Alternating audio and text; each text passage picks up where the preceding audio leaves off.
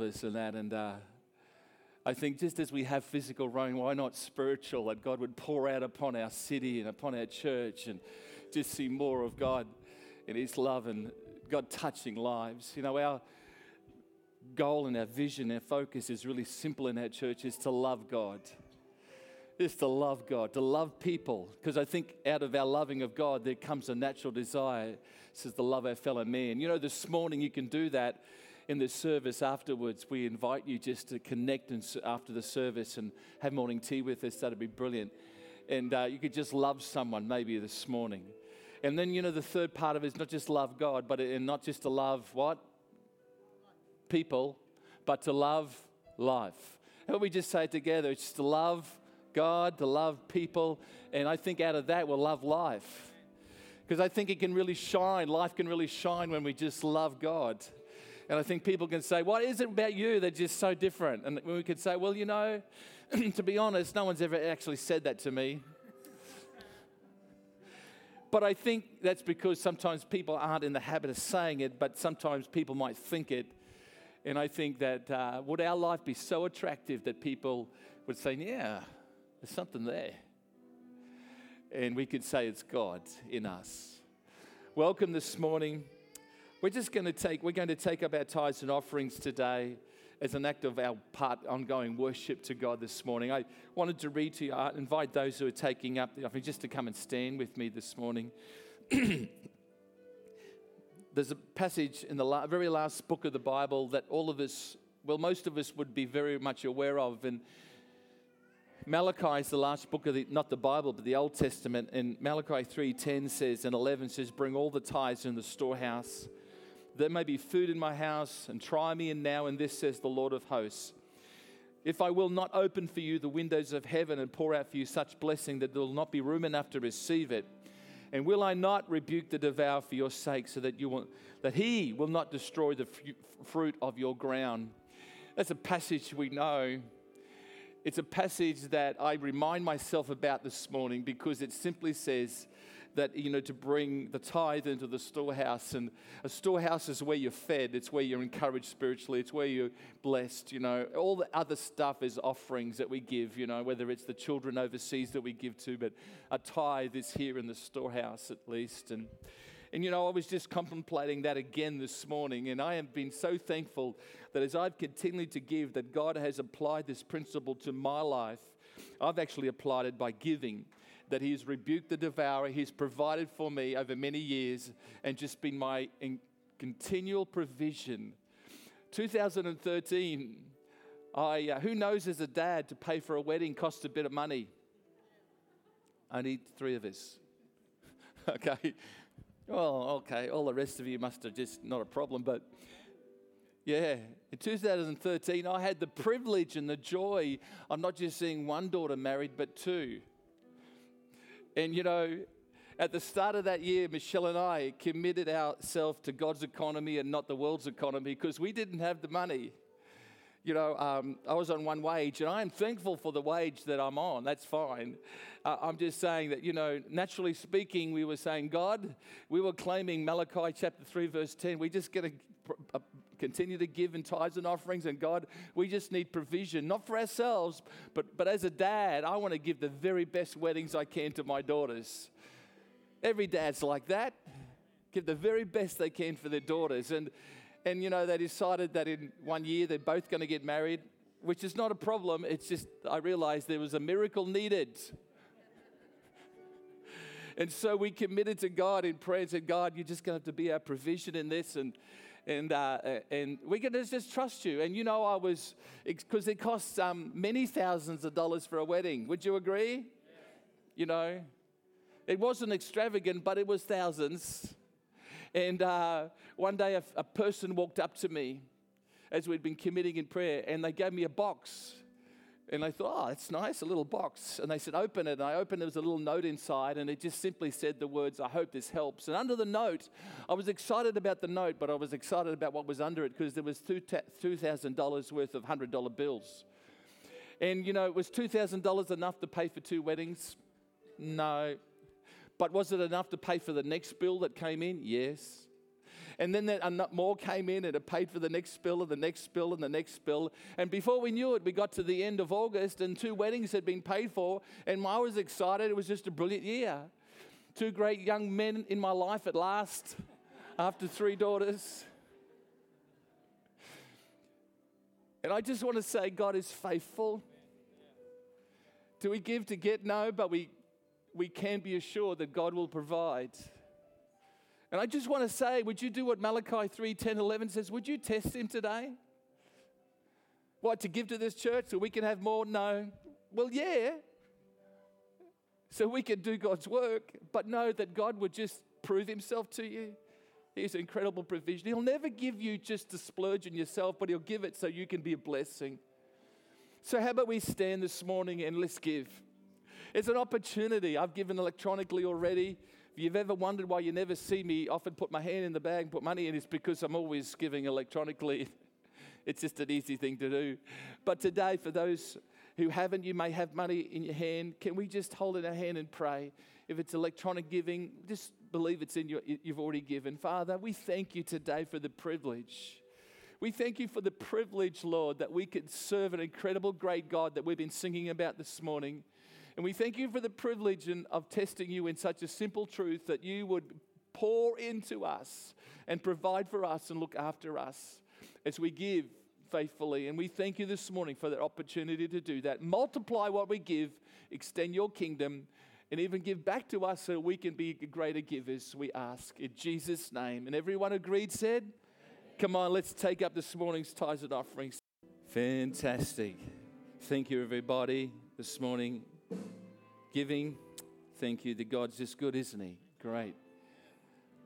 Thanks, Dale. That's giving.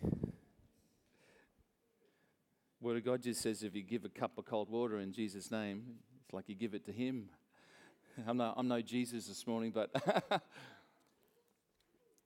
you may take your seats. I just want to release all the young people, YPs, to the discipleship class.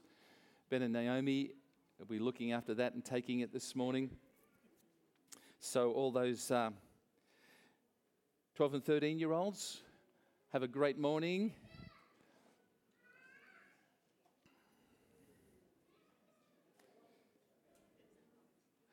I started a little series in, uh, last week, it, and it focused on the incredible story of Joseph and um, his life story. I reckon um, there's a show on telly called Australian Story. I reckon if Joseph lived, he would be a brilliant one to put on that, wouldn't he? Joseph, um, 60 Minutes crew could do a big story on him. Mightn't get themselves in so much trouble. But Joseph from Genesis is the very first book of the Bible, Genesis 37 to chapter 50, from chapter 37 to 50, tells his story. I wanted to just start not with um, Joseph's story, but I want to start with another great story this morning. Sir Edmund Hillary is a name that hopefully most of us would recognize. For all New Zealanders, you should recognize him. And all the New Zealanders said, Amen. Oh, any of the New Zealanders listening? Yeah. Well, so Edmund Hillary was a great mountaineer, obviously. And um, you may uh, realize that before he conquered Mount Everest, he did fail. And after he came back from his very first time of failing to climb Mount Everest, because no one had ever done it, no one had ever achieved that a goal of climbing this, the tallest mountain in the world. He came back to his hometown in New Zealand and he had a whole group of supporters and people there. And, and he confidently declared that he would succeed in climbing Mount, Mount Everest. He confidently declared it. He was over the top in his confidence, and everyone was a little bit bewildered by his confidence because they just realized he just failed, not just more than you know three or four days ago. He had failed to climb Mount Everest, and now in the early 50s, he's come back and he's declared, I'm going to climb Mount Everest and possibly will be the very first people to climb it. And they looked at him and a little bewildered, and Hillary turned to the painting of Mount Everest that was behind him on the wall of this particular little auditorium with all these people there because they were wanting to hear about his adventures. And he pointed to the painting and he says, I want you to understand that I will succeed in climbing this mountain. And the reason I'll succeed is because Mount Everest can't get any bigger, but I can. And I thought, what a great line. Everest can't get any bigger, but I can. And the truth of the matter, Hillary, uh, Sir Edmund Hillary understood the key to success was not about to find the, the, successful, be successful was not finding a smaller mountain, it was becoming a bigger person. And this morning, I believe the Lord would just declare that to you today. That He doesn't, you don't, success for us this morning is not finding a smaller problem. It's dealing with the ones you got right now. And because those, and, and realizing that you just need to become a bigger person a bigger person and all that God's got for you and the incredible future that He's got. We sang it about that this morning.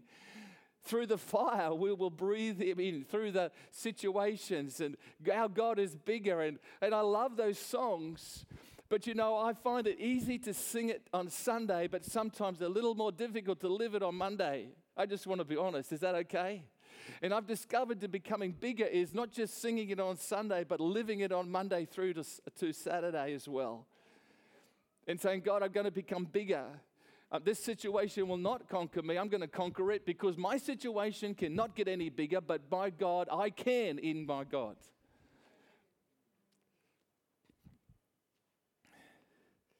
Joseph, uh, of course, was a young man who grew up and he, did, he found out the truth. If, uh, he, if Sir Edmund Hillary and him were lived in the same decade, um, they would have been great mates. Uh, because Joseph, uh, through all those chapters through 37 to 50, we read his story. Um, of course, he was 12, 12 um, brother. He was 12, one of 12 brothers. He was the second youngest. His father loved him with a passion his, uh, 10 of his brothers hated him with a passion. Talk about a confused family. Uh, maybe you feel that way sometimes with your family. Um, brothers later betrayed him and uh, sold him into slavery, as most of us would know. And then, of course, it went from there. He was thrown in prison unjustly. And so he had 13 dark years. From the moment he was sold as a 17 year old into slavery until the moment he came out of jail as a 30 year old, he had some dark years. He had some mountains he had to climb. And I'm glad Joseph decided that he would, uh, he would take up that simple thought of Edmund Hillary, and that was that I'm, the mountain can't get any bigger. I can't get any, this problem can't get any bigger. The jail can't get any deeper. The betrayal can't get any worse. The unjust, tra- fair treatment can't get any worse, but I can get bigger. And uh, Joseph lived by that mantra. Joseph's father eventually dies. His name was Jacob. And we see then the response of Joseph's 11 brothers. And their response was to Joseph that they were concerned that one day Joseph would seek revenge on them and they thought once their father is out of the road, that may be the catalyst for Joseph then to seek revenge and get back at them for what he, he had actually, they had done to him. And not just 13 years ago, but by but this stage in Genesis chapter 50, we're going to read in a moment, it wasn't just 13 years ago, it was 30 years later, or around 30 years later.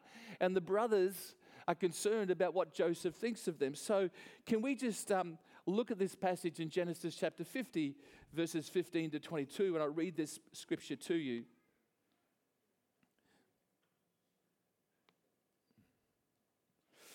And we'll put it up on the screen there as well. Genesis 50. It says, When Joseph's brothers saw that their father was dead, they said, Perhaps Joseph will hate us and may actually repay us for all the evil which he did to him uh, we did to him. So they sent messages to Joseph because remember, Joseph now has um, succeeded. He is the second in charge of all of Egypt. And his brothers are living in the area with him. And so Joseph's saying, uh, so they sent messages to Joseph, verse 16. Before your father died, he commanded, saying, Thus you shall say to Joseph, I beg you, please forgive the trespasses of your brothers in their sin, for they did evil to you. Now please forgive the trespasses of the servants of the God of your father. And Joseph wept when they spoke to him. Why did he weep? Because Joseph had no intention of seeking revenge on his brothers. Verse 18 And then his brothers also went and fell down before his face. And they said, Behold, we are your servants. And Joseph said to them, Do not be afraid, for, I'm in, for am I, this is a great statement, for am I in the place of God? But as for you, you meant evil against me, but God meant it for good in order to bring about it as it, as it is this day, to save many people alive. Now, therefore, do not be afraid. I'll provide for you and your little ones.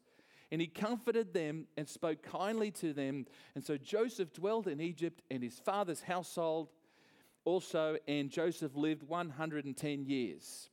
Brilliant. Joseph, Joseph's commitment of faith to the Lord was obvious throughout his lifetime.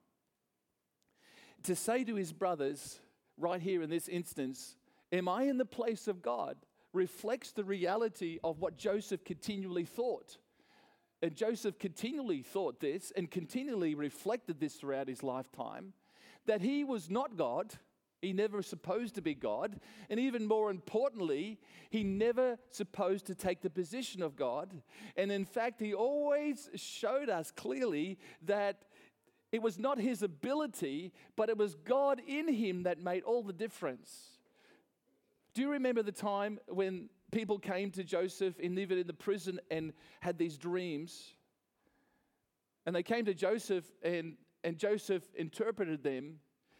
And they came to Joseph and they said, We heard, we, we, can you interpret dreams? And Joseph says, No, I cannot interpret dreams, but my God can interpret dreams. And my God is the one who'll tell me what the dream is all about, and I can then tell you. How's that sound? They said, Brilliant. Can you see, even in that, that situation in jail, in prison, Joseph is not pointing to himself, he's pointing that he has no ability, but God has the ability that his faith was continually in his heavenly Father. Um, and perhaps the greatest reminder of his faith was this instance in Genesis chapter 50, where his brothers, after around 30 years of wondering when, if, when their father's out of the road and died, will Joseph then take that opportunity to seek revenge on us? But Joseph reassures them and says to them, You, even in the midst of what you did for me, God has his eternal purpose unfolding for me. Even in the midst of your evil against me, God was in control. And it's not that even God was in control that was so important, it was that Joseph knew God was in control that was important. Can you see the difference? Because it's easy to say, oh, God's in control of my life.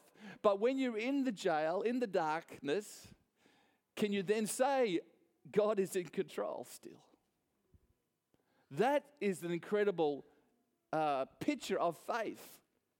And Joseph displayed that in jail time and time again. And the statement says here, he says, am for, he says to his brothers, for uh, am I in the place of God? In other words, can I do what God can do? No. Joseph never highlighted himself. He never promoted himself. He always was promoting God. Joseph never sought to be what he wasn't. He says, I've got no ability to interpret dreams. God has the ability. And if there's a, and I want to tell you what the strength of Joseph was this morning. It was his faith in God, but his strength was not to interpret dreams, his strength was to hear what God said. I want to tell you, you think, well, how can I how can I ever do all these things, these amazing things? You don't have to. You just need to sometimes hear what God wants you to do and do it. And that's the strength of Joseph's life. He was able to hear God. He didn't have the ability to do what God did, he just could hear what God was saying. And that's a reflection of his walk and his faith and his trust in his Heavenly Father. I love that. See, we can find that every challenge and every problem, uh, well, every challenge and every problem Joseph had to face I am continually encouraged by the fact that every problem, every challenge, every issue that happened in his life had to bow before Joseph because of the faith that he, he held on into in God. And when you think about it, one of the problems he had was his brothers, and ultimately they bowed to him. And not that Joseph saw them as a problem anymore, but they did bow to him, didn't they? And I want to tell you, when faith, you are faith in your heavenly Father in the dark times, of the prison times, or whenever you're facing and the challenges of life, faith in your heavenly Father will make every problem you face bow to your faith. It'll make every problem bow. Because not to you, but to the faith you have in a Heavenly Father. That problem will have to bow. And it may take a week or two weeks or two years. I don't know. For Joseph, it was a 13 years of darkness, but it did bow. and I want to tell you if Joseph didn't believe it in the dark times, there was no way he was ever going to believe it in the good. So when you believe it in the darkest of times, there is a day coming of reckoning when that problem will have to bow. And Joseph discovered it. So Edmund Hillary discovered that the mountain had to bow to him, not because the mountain got bigger, it's because he got bigger. I want to ask you the question this morning how do you get bigger? I want to say, ask you this morning why did, the, did uh, they, these men uh, succeed in life? And, the, and I want to say this morning, come on, how can we become larger than the struggle or the challenge? How can we stop knocking our head against the wall, going around the mountain, whatever analogy you want to put on it this morning, facing that problem again and again and again? How can we, uh, you know, just back up and say, God, there's got to come a way out? I want to share with you from Scripture this morning that, that God has an incredible plan and purpose. Here is a verse that I believe Joseph, and if Sir Edmund Hillary was a Christian, I don't know if he was, uh, but he would, they would have had framed and placed upon their, the wall of their bedroom. And here's the verse I want to share. In 1 John 4 4, it says um, about us, You are God. This is, this is John writing his little letter. He only had four, five chapters, forgive me. Anyway, it only had, didn't have too many chapters, but it was, this is a profound thought there in 1 John 4 4. It says, You are of God, John says. He's talking to the Christians, little children. You're of God, little children, and have overcome them because he who is in you is greater than he who is in the world. I love this verse because it, because it says, You are of God. I reckon that's a great profession, a confession about ourselves that we need to make. We are of God.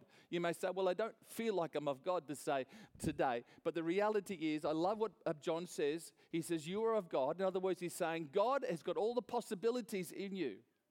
There's incredible possibilities within you. When you, when you allow God to be in you, you are of God. And the interesting thing is, straight after he says, You're of God, it's a faith building little statement. And then he says, Little children, as if he's referring to the realities of our frailty as humans. We are of clay, aren't we, church? We are just of clay. But when you mix the two, the two little phrases together, you are of God, little children. So even in your frailty, even in your um, humanity, even in your mistakes, even in the struggles, even in the things that seem difficult in life, in your because you're little children, I want you to know, John says, you are of God. And if you allow God to be in the midst of your clay, in the midst of your frailty, my goodness, the possibilities are endless. I love what Paul, uh, John is saying. Come on, he takes the frailty of our humanity, and together we can be greater than anything that comes against us. That's what it says. It says, Come on, you're greater than. Greater than. You know, when I was doing mathematics in primary school and high school, I learned that there was a little sign that was greater than. Do you, do you remember that?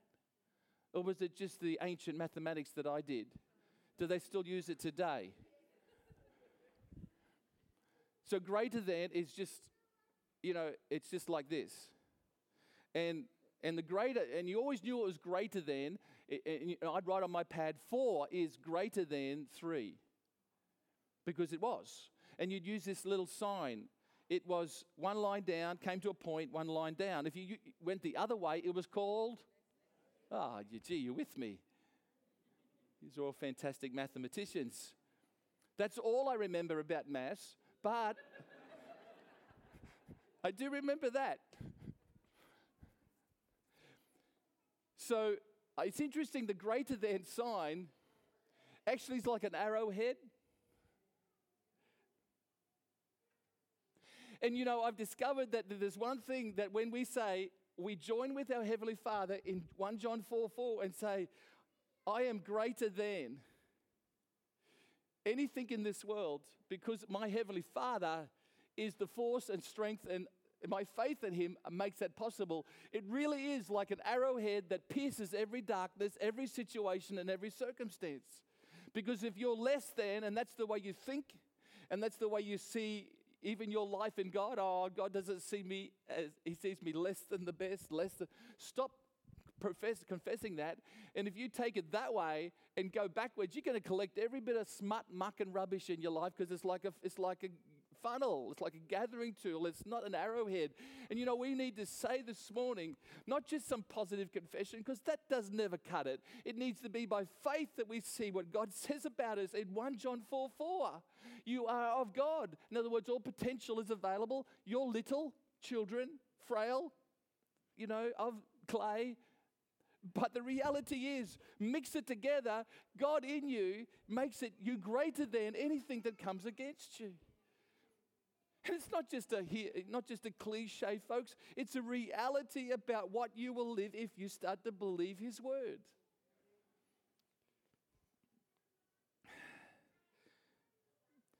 We have to remind ourselves sometimes every day, uh, because every day there can come words, there can come situations, there can come circumstances that appear very big in my life and, and, and we have to remind ourselves that God is bigger than whatever happens. Joseph realized that God, uh, God in him made all the difference.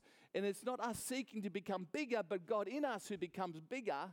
And uh, it's not about us interpreting dreams or doing the, you know, what we think is impossible, but God doing the impossible in us and Him getting all the glory and Him, Him working through and in our lives. I want to say your problem is not worth hanging on to this morning because our God has got much better, uh, much better things for you to enjoy in life if you'll just move forward with Him. One thing that Joseph continually heard, and it was his future was bigger than his mountain. His future was bigger than his mountain. And it kept him moving forward. He had to. And I want to say today, your future is bigger than your mountain because of our God. Not because of my ability, not because of your ability, not because you, you know, you can't, you, because the truth is we can't do things, we can't do this, but our God, in God we can. Incredible what He could do. I want to draw your attention back to that previous verse, verse 15. Um, uh, no, we'll go this way. Uh, verse 15 says, When Joseph's brothers saw that their father was dead, they said, Perhaps Joseph will hate us and may actually repay us for all the evil which we did to him. Now, this is an interesting thought here. Did you notice, as I said earlier, this was like 30 years later? 30 years since they had carried out their evil against Joseph as a 17 year old. 30 years later, 10 brothers are still concerned that Joseph's going to get revenge on them. Folks, I don't want to live with the problem and fear of my past for 30 years. Whoa! 30 years. They needed to have a conversation with Joseph well before the 30 years was up, like about, you know, many years ago. And find out that Joseph had no intention to seek revenge on them no intention to harm them because he could see that his God was bigger than that. And he didn't need to have a revengeful spirit upon his brothers. Um, Joseph had no passion. Um, what a terrible way to continually be living in regret, the pain of the pain of situations, or the, or the fear of the past or the fear of the future because all those things can hold us and we never deal with our past, which is quite obvious about the 10 brothers of Joseph. They never really dealt with the issues of the past because they were too in, they were too concerned about what might happen to them. They were in fear of their present and their future, and so they never dealt with the past. Um, Joseph had every right to seek revenge. Joseph had every right because Joseph is an ex- example of such contrast to his brothers. His brothers feared what might happen to him. Joseph only didn't fear anything but his heavenly father. Joseph, they thought Joseph was going to get revenge. That was the furthest thing from Joseph's mind. Even though he had every right to seek revenge, he had every right to maybe say to his brothers after they bowed to him and everything else and say, I told you so. Didn't I tell you? This is a big day that was coming. He never said that to his brothers. He never said, I told you so. He didn't need to. It was past. It was dealt with. It was finished. It was in his past. That was Joseph's attitude, but his brothers, it was still very much in their mind. And I think it affected their present and their future because they didn't, couldn't get past the past. The reason Joseph had all the great attitude was because he could see that God was bigger than his struggles. And herein lies the problem. We allow our past to never let us move into a better future because our pain and fear and regret keeps us locked into the past. And I want to tell you to get allow God, as much as God wants to be bigger in you and God wants to take you and move you forward, you can never do it until you give Him the keys to the little door that says past. And in that, behind that door is fear and regret and mistakes and all, all these things that you wish, that you just want to deal with, but you've got to let God unlock the door and clean it out. It's time to clean house. Joseph had, his brothers hadn't. I, um, I lived with a young man before I was married. Um, no, I'll get that around. around. Didn't mean it that way.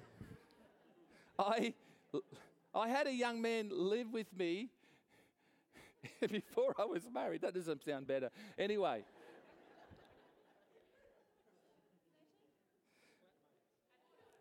Flatmates. Yeah, yeah, used to be okay.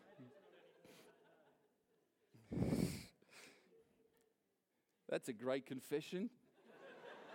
Just imagine taking that little bit and just publicizing that in the newspaper. Pastor says he lived with a young man. Anyway, I just want to tell you about my past. anyway, he'd come to the Lord. He would, he'd come to the Lord in this church. And so I, I was, uh, I just bought a house as a 20 year old. It was just a little box on stilts for $36,000. How we wish those days were back. Anyway, um, as a 20 year old, I scraped together some deposit and bought a house. And he came, he could come to the Lord. And uh, I said, move in with me and, and, I'll disciple you and we'll, you know, we'll just, you know, for as long as it takes. And it was two years. And then I got married, so I had to ask him to move on. And he went and moved on to another house with a bunch of guys. But all the time that we lived, he lived in the house with me. I mean, he had some successes. He had some good things. He was, you know, in some areas progressing, but there were some areas he just, there was a roadblock in his life. And, and, and it, you know, it's just sad to see the roadblock. And as we drilled down and started to talk about the realities of his life, we discovered what the roadblock is because my precious friend, I didn't know whether he was going to be on a high or a low from one day to the next.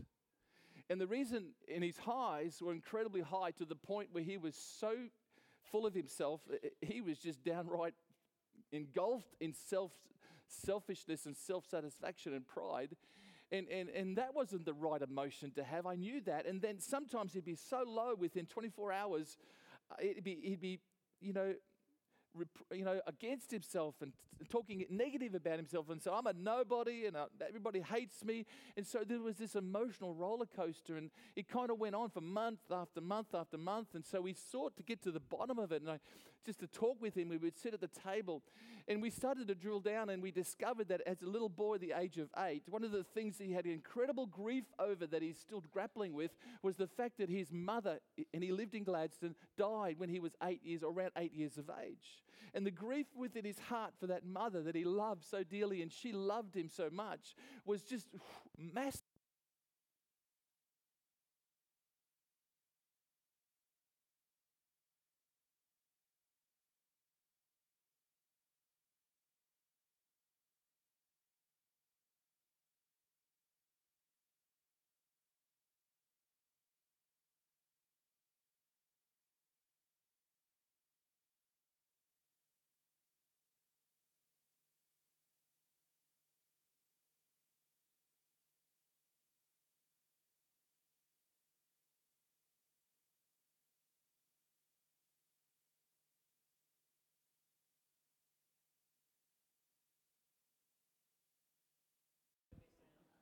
Is that bad? How long has it been like that?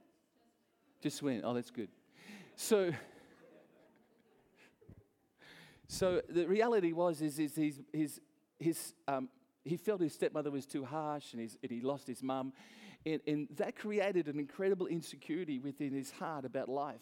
And so he had this, the insecurity, so his identity was all over the place. He didn't know who he really was.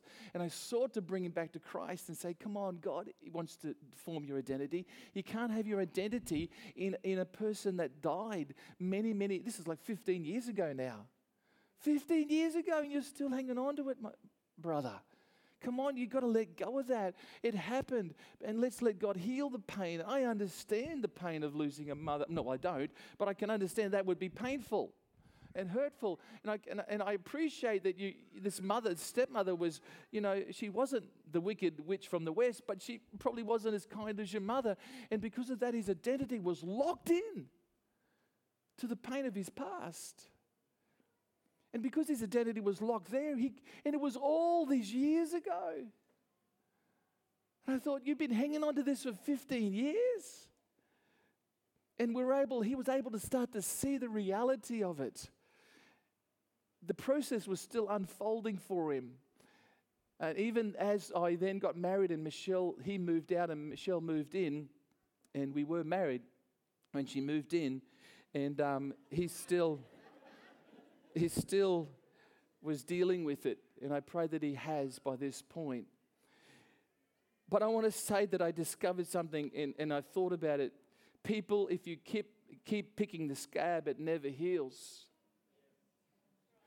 If you keep on going back to that which has been painful and you know it never heals, at some point we have to learn to leave it alone and move on and it, and it and you know and, and to say, hey, enough is enough if I bring, I can bring this to God and He can bring wholeness and health and into the situation. And for many of us, I could get you up this morning and you could testify God has brought healing in my life about those problems and mistakes and issues of the past. But maybe today there's some things that still are painful. And God would say today to us, don't pick the scab anymore because He's a loving God that wants to heal the, the sore. He wants to bring wholeness to it because it'll stop you from seeing not just a better future, but how big your God can be in your life. And it's not about you getting everything perfect, it's just about letting God, who is the perfect God, into your life.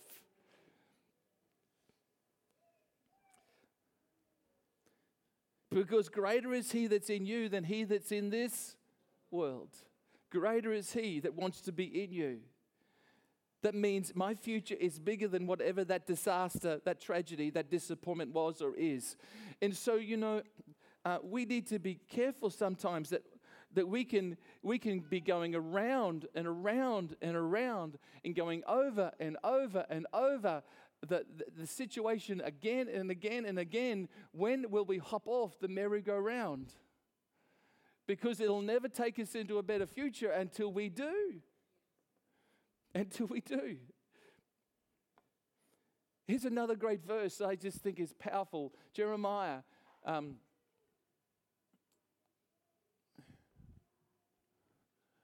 the battery's gone.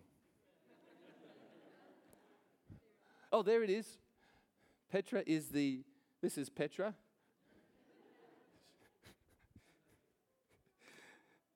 Jeremiah 29 11, for I know the thoughts that I think toward you, says the thoughts of peace and not of evil to give you a future and a hope. Wow. When did we forget about that verse? Brilliant. I'm glad because we don't need to. Here is what God is saying. We can all have a reservoir of disappointments and we would all, all have a tale to tell because we all have bad and sad situations happen to us. We all have. I'm not trying to belittle any of those. I'm not even trying to put them down in any way, shape, or form. I'm just saying the reality is that. But here is what God says I want you to understand that your past does not have to determine your future.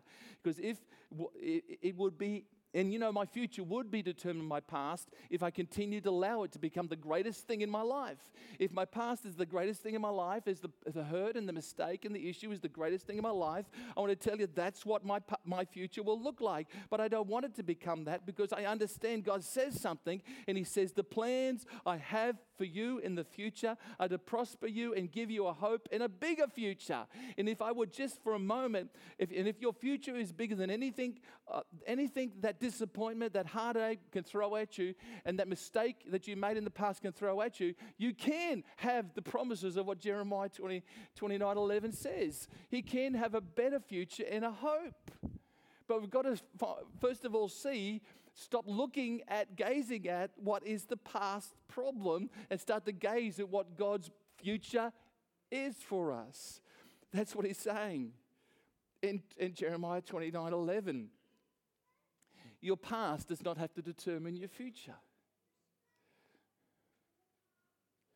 And I think the biggest thing here today is not for us to go belly gazing and saying, um, you know, this the problem, this problem, this problem, but just to realize, and not just even to realize there's a problem, but to even say, to come to the revelation, I actually want God to deal with it. That's the breakthrough. That's the breakthrough. That I can come to our God and this is what He says about me. See, I've come to understand for Joseph's life, it was easy probably for him to say, you know, God meant it for good and, you know, blah, blah, blah. But, you know, it's, it, the, the real faith of Joseph was when he lived it out for 13 years in a prison. And, you know, we've got to live it out and still say this. And God wants you to still say this in the midst of the dark times because it's true. When did devil sell you a lie and say it's not true? It's not just positive thinking, it's allowing His Holy Spirit to so penetrate your thought life that you renew your mind and you start to realize He has a better future. I can't do that. You can't do it to yourself. God can.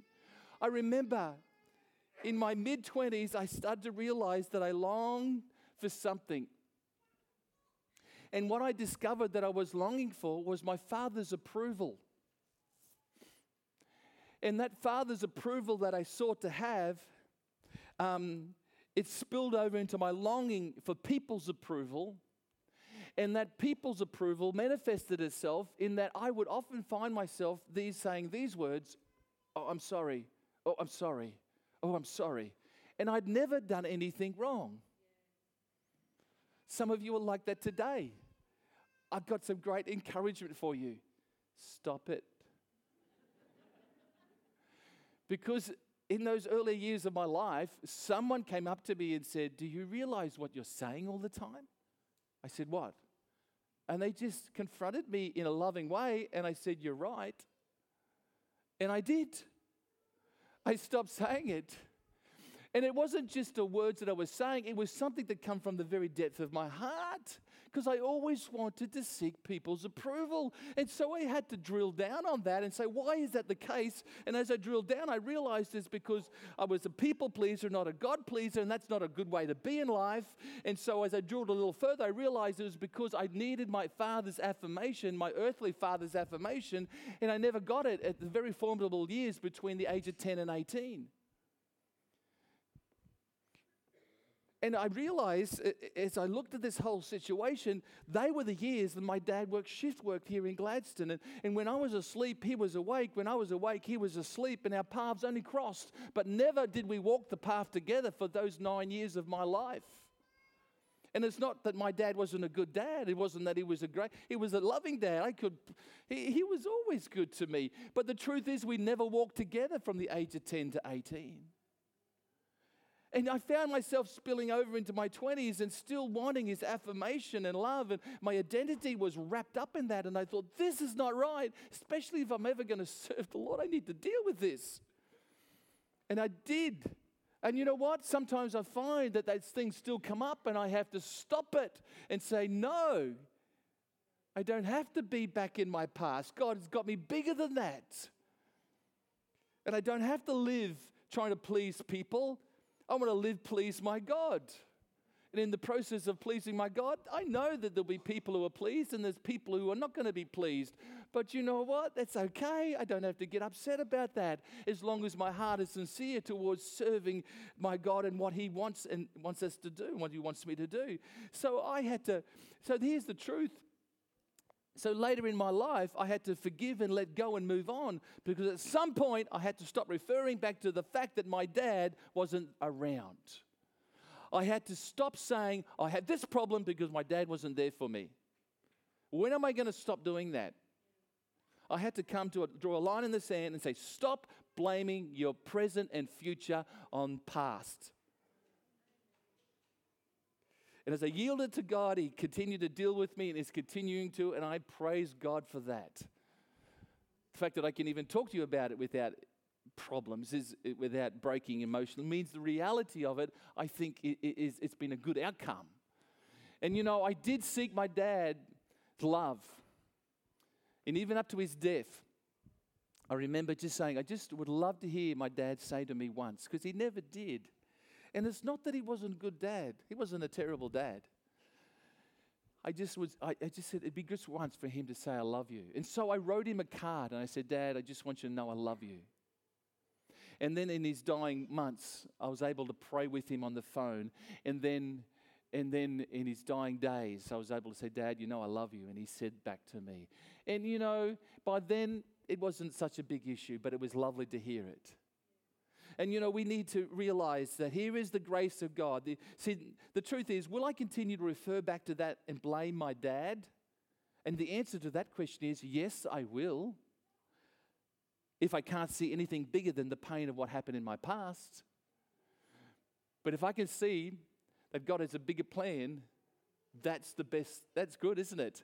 If I can't see anything but the pain of the past, if I can see something bigger, and if my pain is the biggest thing, that's what we'll, we'll, we'll continue to default to. But if we can see our God is bigger, that's where we'll default to and say, hey, God is bigger than this. Here's a great verse. We'll finish with this Philippians chapter 3.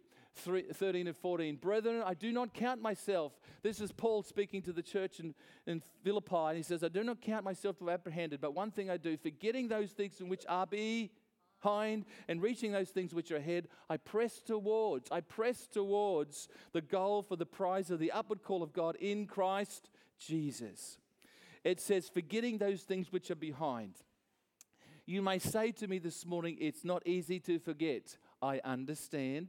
I don't understand all your situations and circumstances, but there's some things that want to come up in my past, and I, they don't want me to forget. Don't want me to forget about my mistakes. Don't want me to forget about my challenges. Don't want me to forget about my fears. Don't want me to forget about my grievances. Don't want me to forget about what people said about me. Don't want me to forget. But I tell you, it just says here, come on, uh, reaching, but listen to what Paul says. Here's how you forget reaching forward to those things which are ahead. If there's nothing ahead for you to reach forward to, you've got no reason to reach forward to. But I want to tell you there's a reason to reach forward this morning, and when you reach forward, you can forget the past.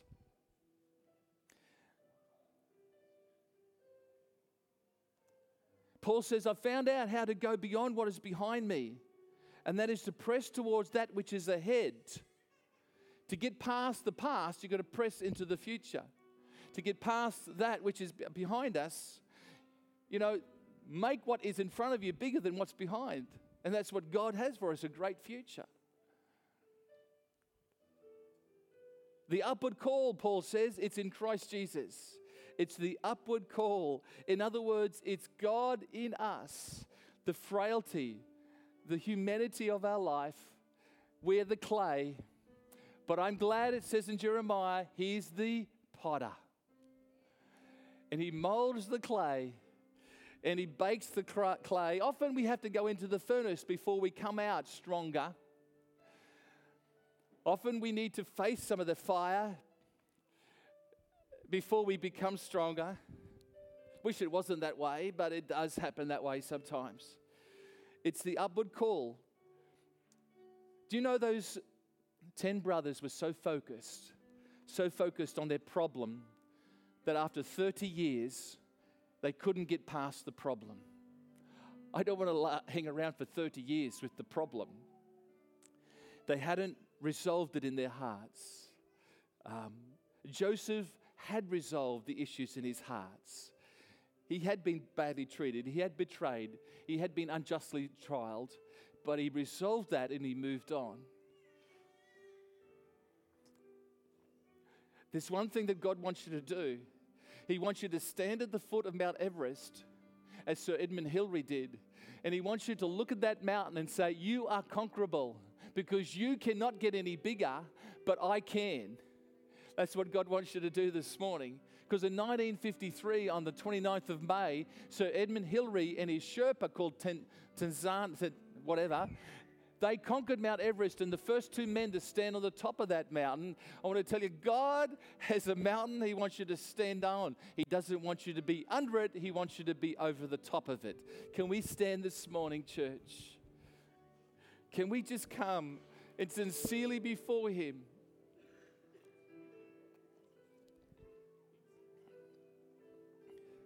As I said, this morning is not about conquering your problem right here and now, but it's just saying, Father, I will, I will let you into my life so that you can start the deal with the past that wants to hold me from my future. I will drill down and let you come and say and establish a new identity in, in Jesus and not in my past mistakes, not in my past problems not in the way I was brought up. I'm not going to establish my identity there in that. I'm going to establish it in you. And if you this morning, because I'm just very aware that it's, it's a work of the Holy Spirit as you just yield your heart to Him. If you this morning saying, Come on, God, it's you and me, I just willingly acknowledge I need you today. I want you just to raise your hands to Him. I want to include you, say, include me in this prayer this morning. If that's you, come on. Don't stand there with a stubborn look on your face and say, Oh, it's okay. I'll do it. No, do it this morning. Just say, God, here I am. I yield it. And if you don't understand what's causing the problems right now, ask God to show you. God, what is it that causes these attitudes and issues and responses that aren't positive? What is it? What is it, God? I want you just to raise your hand and say, I'll include me in this prayer. So, Heavenly Father, today, I just thank you for your precious people because you love them so much. You want them to be free. You want them to be whole. You want them to walk into all that you have for them. And Father, today, it's not just my prayer, but it's the heart, our hearts today that join together and say, God, help us, Father, to continue to yield to you so that our past does not affect our future. So we don't spend time walking around the mountain for years and years, but Lord, we get off the merry-go-round and Father, we walk in the destiny and future and the eternal purpose that you have for us, for my for your children, for my life, for my family. Father, I pray and ask that in the name of Jesus. Be beyond my prayer, Holy Spirit, bring a revelation of your incredible love and your incredible care and the, the, the, the, the bigger you are, Lord, the how big you really are and can be in lives that are here this morning. Father, we pray and ask that in the name of Jesus. And we thank you, Father, that you are able to do that because though I can do the possible, you can do the impossible. And I thank you this morning. We yield our hearts, our minds to you, O Lord, and we give our lives to you, O Father. And we ask, Holy Spirit, come. We need you, Father, in the name of Jesus. In the name of Jesus. And we give you all the honor and all the praise. Holy Spirit, thank you, Lord. All things are possible in Christ Jesus. Come on, let's just give him a praise this morning. Father, we praise you. We praise you, Lord. We praise you, Lord. We praise you, Lord. Father, we pray possible. We pray the possible. Yes, Lord. Yes, Lord. Thank you, Father God. Woo.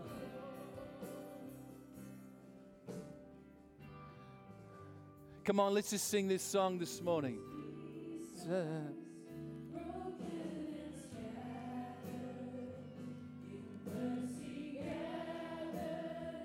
Oh, oh, yeah.